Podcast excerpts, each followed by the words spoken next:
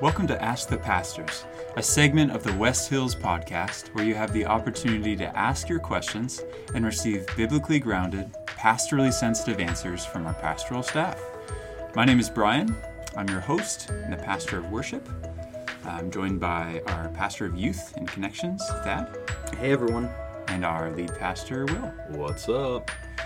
So today we're going to be addressing three questions from anonymous listeners. We are titling this episode, Grab Bag, Glory, Trials, and Sex in Heaven. So we'll be addressing three different questions. The first one is, why does God need glory? The second question is, does our relationship with God dictate the storms we will go through in life? And number three is, will there be sex in heaven? Some big questions here. Thoughts, opinions. Thad, kick it to you. Yeah, lots of... First question first. Why does God need glory? Yeah, I, I think I think that's a really good, important question. We spend a lot of time in the church talking about giving God glory, and that that is what we think about when we think of our act of worship, to give honor, homage, respect Two, but the question asks, does God need glory? And I, I find that to be an interesting phrasing when we think about, does God actually need anything from us? And I think the answer is no, that God doesn't need anything, but it points more to God deserves a right response to God is to give him glory, honor, praise. Yeah. Uh, we read in Revelation four eleven, you are worthy, O Lord, to receive glory, honor, power, for you created all things, and by your will they exist and they were created. That it's a, a response to who God is, to give him glory, praise, to ascribe worth to him. Uh, yeah. We read in the Gospels of um, the story of um, Lazarus passing away, and that Jesus comes and he raises Lazarus from the dead, and he says, for my glory, um, that it's done in that sense. And it's to show God's worth, that he is the only ultimate being who is worthy of such praise and glory. So does God need it? I would say no, but is God worthy of our glory and praise? I would say yes. Sure. Yeah. I went about answering this question in the, very much the similar way, because the question actually assumes that God needs glory, because the, the person asked, why does God need glory? And I mean, again, as Thad already said, the simple answer is he doesn't. God doesn't need anything. Um, you think of Acts seventeen twenty-five, where Paul says, God is not served by human hands as though he needed anything, since he himself gives to all mankind life, breath, and everything. God's the one who gives. We're the ones who are needy. Mm-hmm. God needs nothing right. from us. Psalm fifty, I own the cattle on a thousand hills, all the birds, everything that moves in the field. It's mine. If I was hungry, I wouldn't even tell you, because I don't, I don't need your sacrifices. I, I command your sacrifices, not for my sake, because I you know, need the blood of animals or something, but because it's good for you to mm-hmm. give me glory. It's mm-hmm. for your good that I that I do that ultimately. The second, so I, I sort of broke this down to three parts then. Does God need glory? No. Secondly, will God get glory?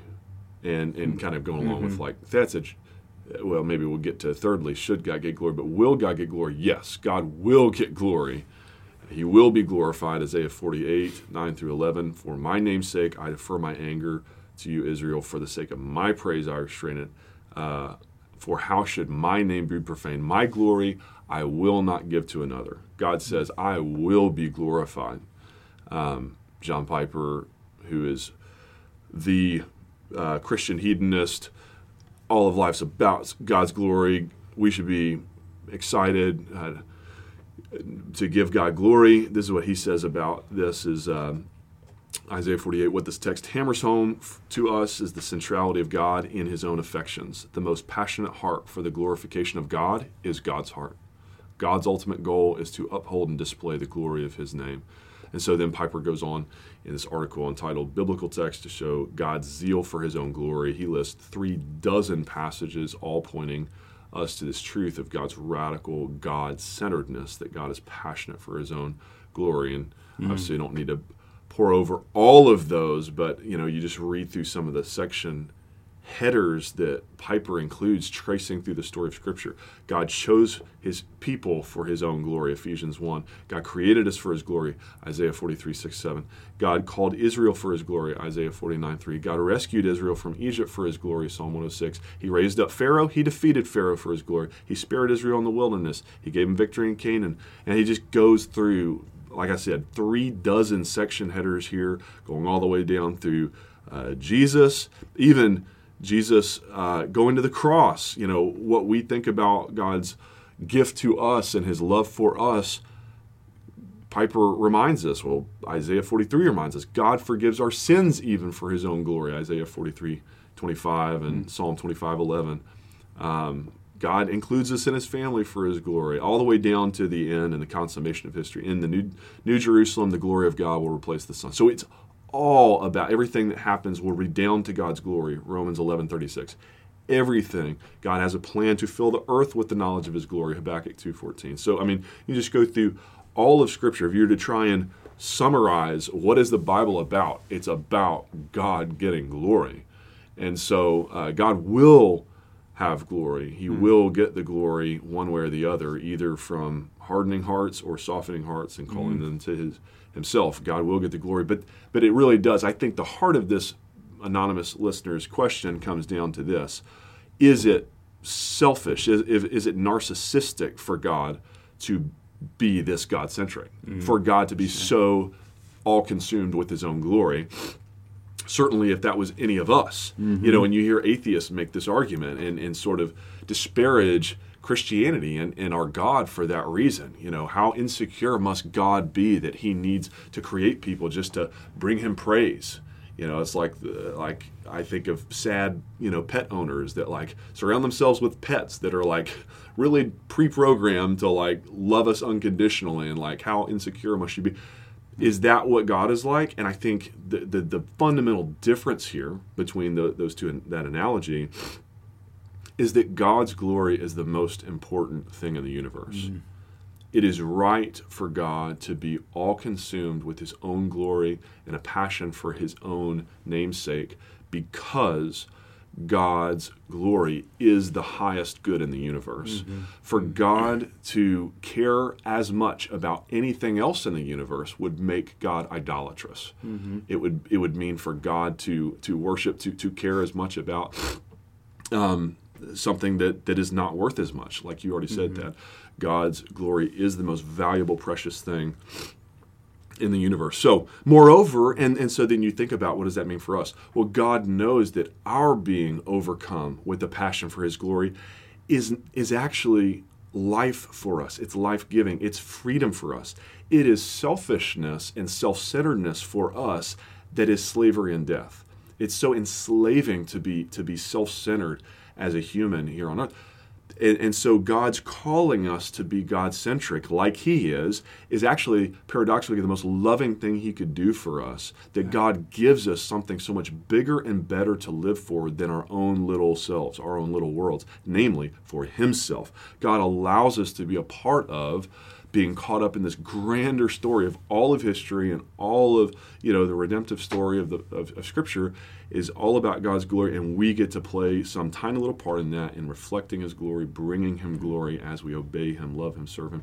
And so, so good. It just happens to be the very reason that he created us in the mm-hmm. first place. Again, Isaiah forty-three, seven is for his glory. And so that's that's what I've got.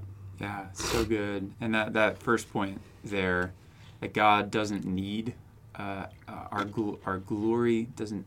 And I think it's dangerous to think that God needs anything that we mm-hmm. offer. Mm-hmm. You know, I think that it's easy to get prideful and build ourselves up, um, but to remember that we are dust. To dust mm-hmm. we will return. God is our Creator, mm-hmm. our sustainer. He's and if, if we don't do it, the rocks are going to do it. That's you know, right. Jesus said it. If you're silent, the rocks will. That is how much God is determined to get glory. Mm. Absolutely, so good. Good. Anything else, anything else to add for that that first question? That was great. Let's move on to... Number two. Number two?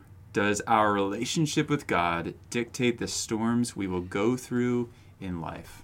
Mister Will? Sure, I'll start this one. And I think the complicated, and yet as concise as I can be, one or two word answer would be yes and no. Does our relationship with God dictate the storms we'll go through in life? Yes and no. I'll start with the no. Um, and again, take us to a couple passages of Scripture. One of the most um, notable here is John nine, when Jesus and the disciples um, come upon in their ministry uh, a, a man who was born blind. The disciples ask, who sinned that this man was born blind? The man, presumably before he was born blind, or or his parents? And Jesus says, neither he nor his parents sinned. He was born blind so that the works of God might be displayed in him. Kind of goes back to question one, right? Mm-hmm. It's all about God's glory. Even people being born blind, it's about God's glory. Mm-hmm. Um, and so, you know, Jesus seems to answer pretty clearly here uh, for his disciples and for us that any, any uh, attempt to draw a straight line between uh, suffering and a cause of our suffering in our personal sin or so, someone's sin leading to that suffering is problematic. That's that's a mm-hmm. problematic connection to make. Totally. At the same time, though, we know that God does, biblically, we know that God disciplines us, even his own children, uh, for our good. You think of Hebrews twelve seven, you know, even, even parents, even you earthly parents, and you're not even all that great at it, but you discipline your children because you love them and you care about them and you want the best for them. God does the same with us. And, and so I think about this question I received, related question from a, a, a personal friend from uh, when we were in Indiana, texted me last week, and she said, I'm curious, you know, I'm in this women's Bible study, and so this one lady keeps, she has this this real issue with, um, she's said this like probably a half dozen times now, God doesn't punish us. And she's like, I'm, I'm curious your theology, you know, is that true? Does God punish us if we're believers? God doesn't punish believers. And she links it to Romans eight one. There's no condemnation for those who are in Christ now, right? So hmm. no punishment. Jesus yeah. has taken all of our mm-hmm. punishment. But then you think of Hebrews twelve seven, and, and God disciplines those who he loves. And so maybe it's a bit of semantics, punishment, discipline. But I say all that to hmm. say it is clear that God allows certain things to, to come into our life, including suffering, um, to discipline us, to refine us. I mean, that's over and over again, all throughout Scripture, mm-hmm. this idea that trials are like a refiner's fire, that God, you know, purposely, and you think of, you know, First Peter and um, James and all sorts of places where we're, we're told to consider it pure joy to, to suffer, and you know, it's it's it's a great thing to go through trials because they refine you and they test your faith, and not only test it like, you know, do you have it, but test it like, you know, strength testing, like mm-hmm. how how strong, and we're going to make it stronger. And so you burn away the dross of that lack of faith, and you make it stronger, and you you make your faith, God wants to make our faith pure in him. And so um, God does discipline us, and, you know, but you know, you think of that word, discipline. I mean, I discipline my kids when they act up, but I also, you know, to a certain extent, discipline my own body. Uh, you know, if you work out, you're disciplining, and that's not punitive. That's like, mm-hmm. again, you're trying, you want to strengthen something, you want to better something, and so you discipline it. And so, um, again, I think the the point is there's There's a difficulty and uh, a problem in, in tying that to specific sins, maybe, um, that, that, that, that become punitive. And yet, um, when we're going through a storm in life, um, you know, it, this question of uh, does our relationship with God, quote, dictate that, um, I think I, I think there could, for that reason, be a, a very real sense in which, yes, it does. You know, that, that God's relationship to us is dictating and saying, hey, you belong to me, you're my child, I love you, I want to discipline you, so I'm going to put you, I'm going to put you through this storm.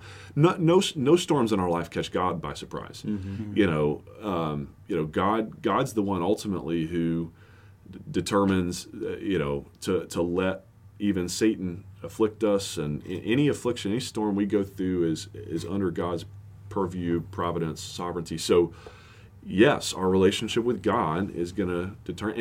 And by the same token, those who don't have a relationship with God, we know oftentimes God purposely puts them through storms for the purpose of bringing them to Him, mm-hmm. of bringing Him to relationship with God. So for all those reasons, I would say there is a sense in which, yes, our relationship with God does dictate the storms that we will go through in life. So I say yes and no. Thad, you mm-hmm. want to hop in and add to that? Yeah, I I go in, along the same train of thought of like yes and no, but with that understanding you already laid out of God sovereignly working through all of those things. I, I think oftentimes something bad happens and sometimes people's immediate thought goes, I must have sinned or I must have messed up in that. And there are some natural consequences from that. If I speed, I'm going to get a speeding ticket. That is a natural consequence of that. That doesn't change the relationship with God as far as being a child of God or an heir with Christ. That that he, that is eternally bound up in mm. Jesus' work on the cross. Mm.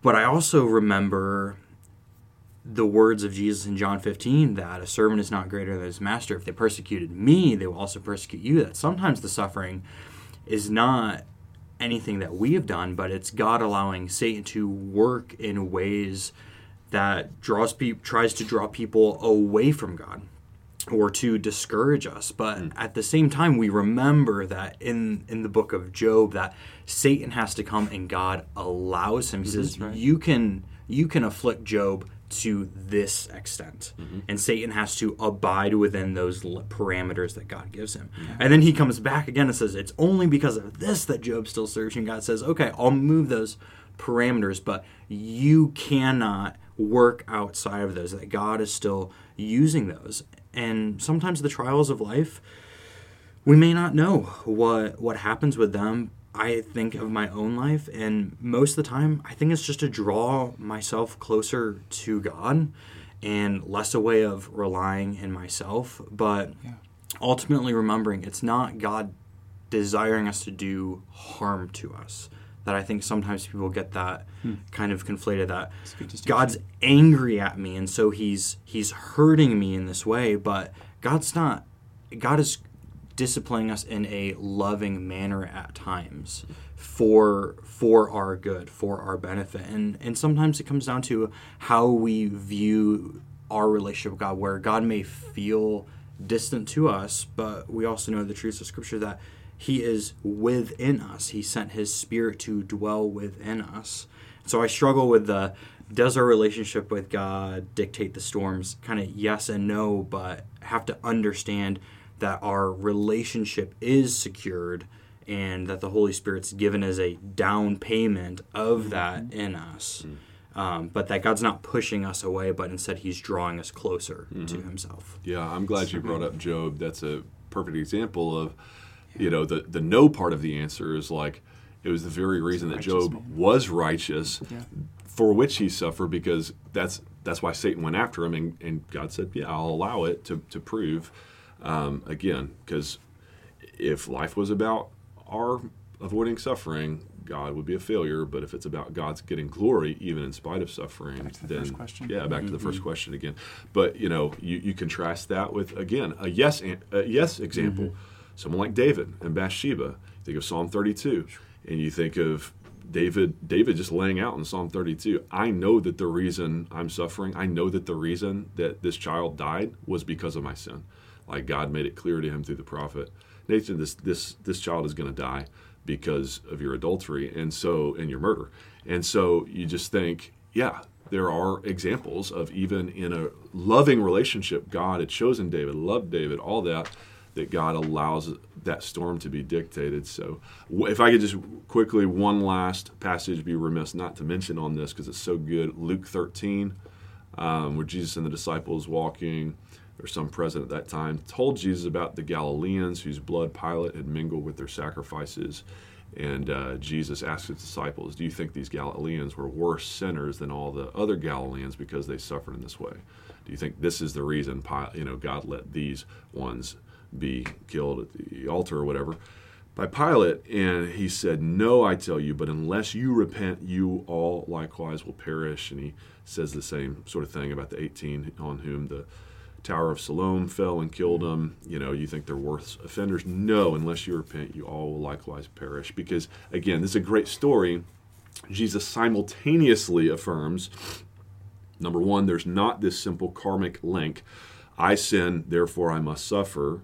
Again, you think back to even just this past week in Ecclesiastes chapter eight, the sermon, you know, Solomon says, look, I, I see this injustice under the sun. There's righteous people who, who suffer the fate of the wicked, yeah. wicked mm-hmm. who get the fate of the righteous. What in the world is going on? What is God doing here under the sun? Um, and yet, Jesus affirms in this, this Luke thirteen example, unless you repent, you're going to perish mm. too. And I think there he's clearly referring to not just having a tower fall on you, but eternally. You know, we and, and, he, and Jesus pointed to the fact that we all deserve a fate far worse than the victims of either Pilate's attack or the tower's collapse. We all deserve hell. Yeah. And so that, you know, Jesus is using any of these examples of any kind of discipline we might get in this life, whether you have a relationship with him or don't, God wants to use it to um, to, to bring us back to mm-hmm. our sin, our repentance, our need for a Savior, and turning yes. and trusting in him. Mm-hmm. So. And our response is different than that of the world. We are told to rejoice, like you spoke about, to yeah. rejoice that God is enthroned over the flood. He's king forever, gives strength to his people, blesses them with peace, so we can rejoice. Yeah. Through trials. Absolutely. Big pivot here to question number three. Maybe a little pivot. We're talking about trials and... Big or little pivot. No sex. Um, I mean, that seems like a trial. Right? Okay, no sex in heaven. No, start that, with you. Does that seem like a punishment? Let's no. start with you. Start with that. Will there be sex in heaven? Depending on how you define... what sex is, whether you're talking about maleness and femaleness, or when a man and a woman act. love one another very much. Very much. Let's talk uh, about the birds and the bees. I I imagine that some of our listeners just think this is a very inappropriate question done in poor taste, just for laughs from the youth pastor, but it is a real question. It is uh, that asked. someone asked, and I imagine there's some individuals who are listening and they're like, if there's no sex in heaven, I don't want to go. Sure. And I think we have to address, we have to look at what the Bible says. And I think that the Bible does not specifically address whether or not the act will take place in heaven, but much of the conversation, I think, revolves around Matthew twenty-two, where Sadducees attempt to discredit Jesus by asking him a tough question about if a woman was married multiple times, who is her husband in heaven? And that they try to trick Jesus in this. And there's some some truths that we can pull from this that are helpful. That one, a resurrection will take place. Mm-hmm. That there will be a resurrection, a resurrection. That there will be glorified bodies in heaven. That marriage. Sorry, Brian and I both are. I, I thought. Anyway, sorry. Go ahead. Erection? There's going to be an erection in heaven? Is that what you Resurrection. Sorry. Resurrection. Is that a little bit of heaven. A Freudian slip? All right, uh, go ahead. It's so perfect. Sorry. Yeah, it is. You're, resurrection. It's a great thought you were having. A resurrection will take place in heaven. Uh, but Jesus also uh, points out that, that there will neither be a marriage or a giving in marriage of heaven. That... we think of the purpose of sex for procreation, that there will be no procreation in heaven, that the number of redeemed will be set, uh, and that the appetites of this world will be fulfilled in heaven. So there will be no need for sexual intercourse. And so I would lean towards the question of the answer of no to our great question. Yeah. No, you're you're right to distinguish between sex, that is, you know, gender versus uh, or versus sex as uh, the physical act of sexual intimacy. Um, and the the for, the first the uh, former question is actually an interesting one that there seems to be more disagreement mm-hmm. on whether there will be maleness and femaleness. Um, it seems like most hmm. Christians say yes, there there will. Like the our resurrected bodies will actually still have distinction from one another and we'll still have even sexual organs, even if we're not using them, which I don't know, as opposed to being like, you know, Ken and Barbie dolls or something with just like the generic nothing down there or whatever. But um, I don't know. I don't know about that one. But let's let's assume that the, the question asker is a- asking the second question about sexual intimacy, maybe just because that's the easier one to answer, because like you said, that it's the simple answer is no. Um, Matthew twenty-two, at the resurrection, there will be neither marriage or uh, we'll be like angels in heaven with respect to our relationships to one another.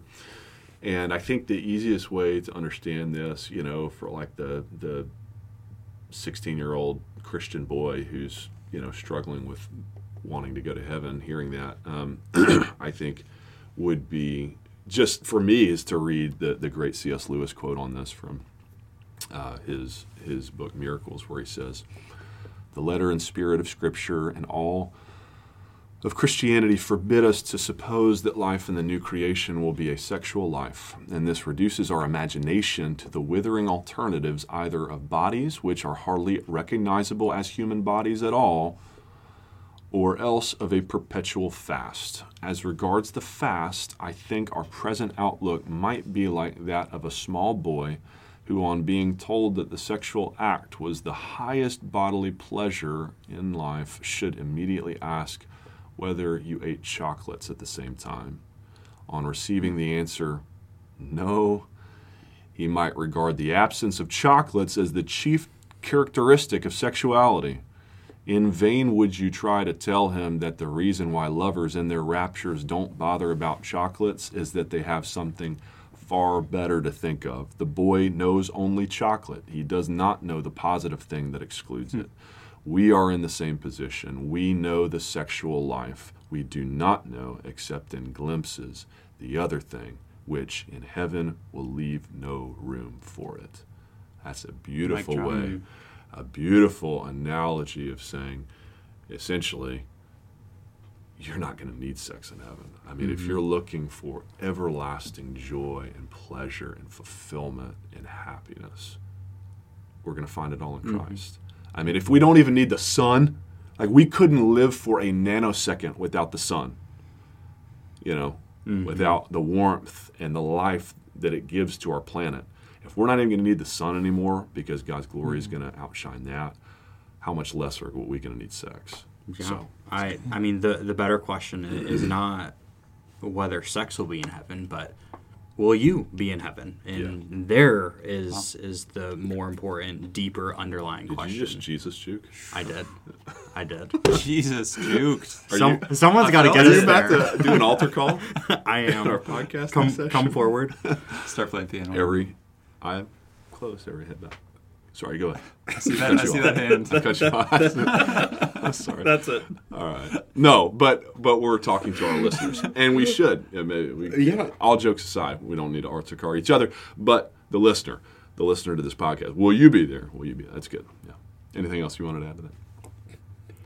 Let me add this then on the topic of of sex in heaven, marriage in heaven. Um, I'll, I'll end with this. I'll defer to you guys, so this will be the final word. Yeah, yeah. So this is my last one, and I'm I'm deferring to Randy Alcorn because he's the heaven expert, and he was interviewed uh, by um, Ask the Pastor John, uh, Ask Pastor John, sorry, uh, John Piper's podcast, uh, after which we modeled ours. Um, and so Randy Alcorn says this about Uh, sex and marriage in heaven. He says, "One of the things that I emphasize to people is that I really think that we miss something when we say no marriage in heaven. The Bible does not teach that there is no marriage in heaven. The Bible teaches that there is one marriage in heaven, Christ married to his bride, the mm-hmm. church." He said, "I remember when this dawned on me many years ago, and I said to, to Nancy, his wife, 'Do you know what? According to the Bible, we will be part of the same marriage forever. We are both part of the bride of Christ, and we will both have, a, as a bridegroom, the only, absolutely perfect, absolutely good, gracious spouse in all of history. And we have that to look forward to together, and we will enjoy it together.' In response to someone who says, 'I'm going to lose the relationship with my best friend,' I say, 'No, not at all. There is a continuity from this life to the next. We will look back on all our shared experiences here on earth, like we were soldiers in the trenches together. We had great times and we had hard times, and we should expect those relationships with family to be special and to continue forever. But regarding couples with no marriage, it would seem that the sexual relationship is not something that we would expect to, to continue to be a part of it. So anyway, that's mm-hmm. that should be a, a, a, a consolation to us as well, is that, you know, even if the sex part of, of marriage is not part, we there is marriage in heaven. Mm-hmm. And again, it's just, it's all about finding all of our joy and satisfaction in Christ and that, that marriage. So. Well, that's it for this week's episode of Ask the Pastors. Remember that you can submit your questions by visiting the info bar at West Hills or by asking them online through our website at w w w dot west hills s t l dot org. And if you enjoyed this week's episode, hit that like button and share it with a friend. Don't forget to tune in again next week. Thanks so much for listening.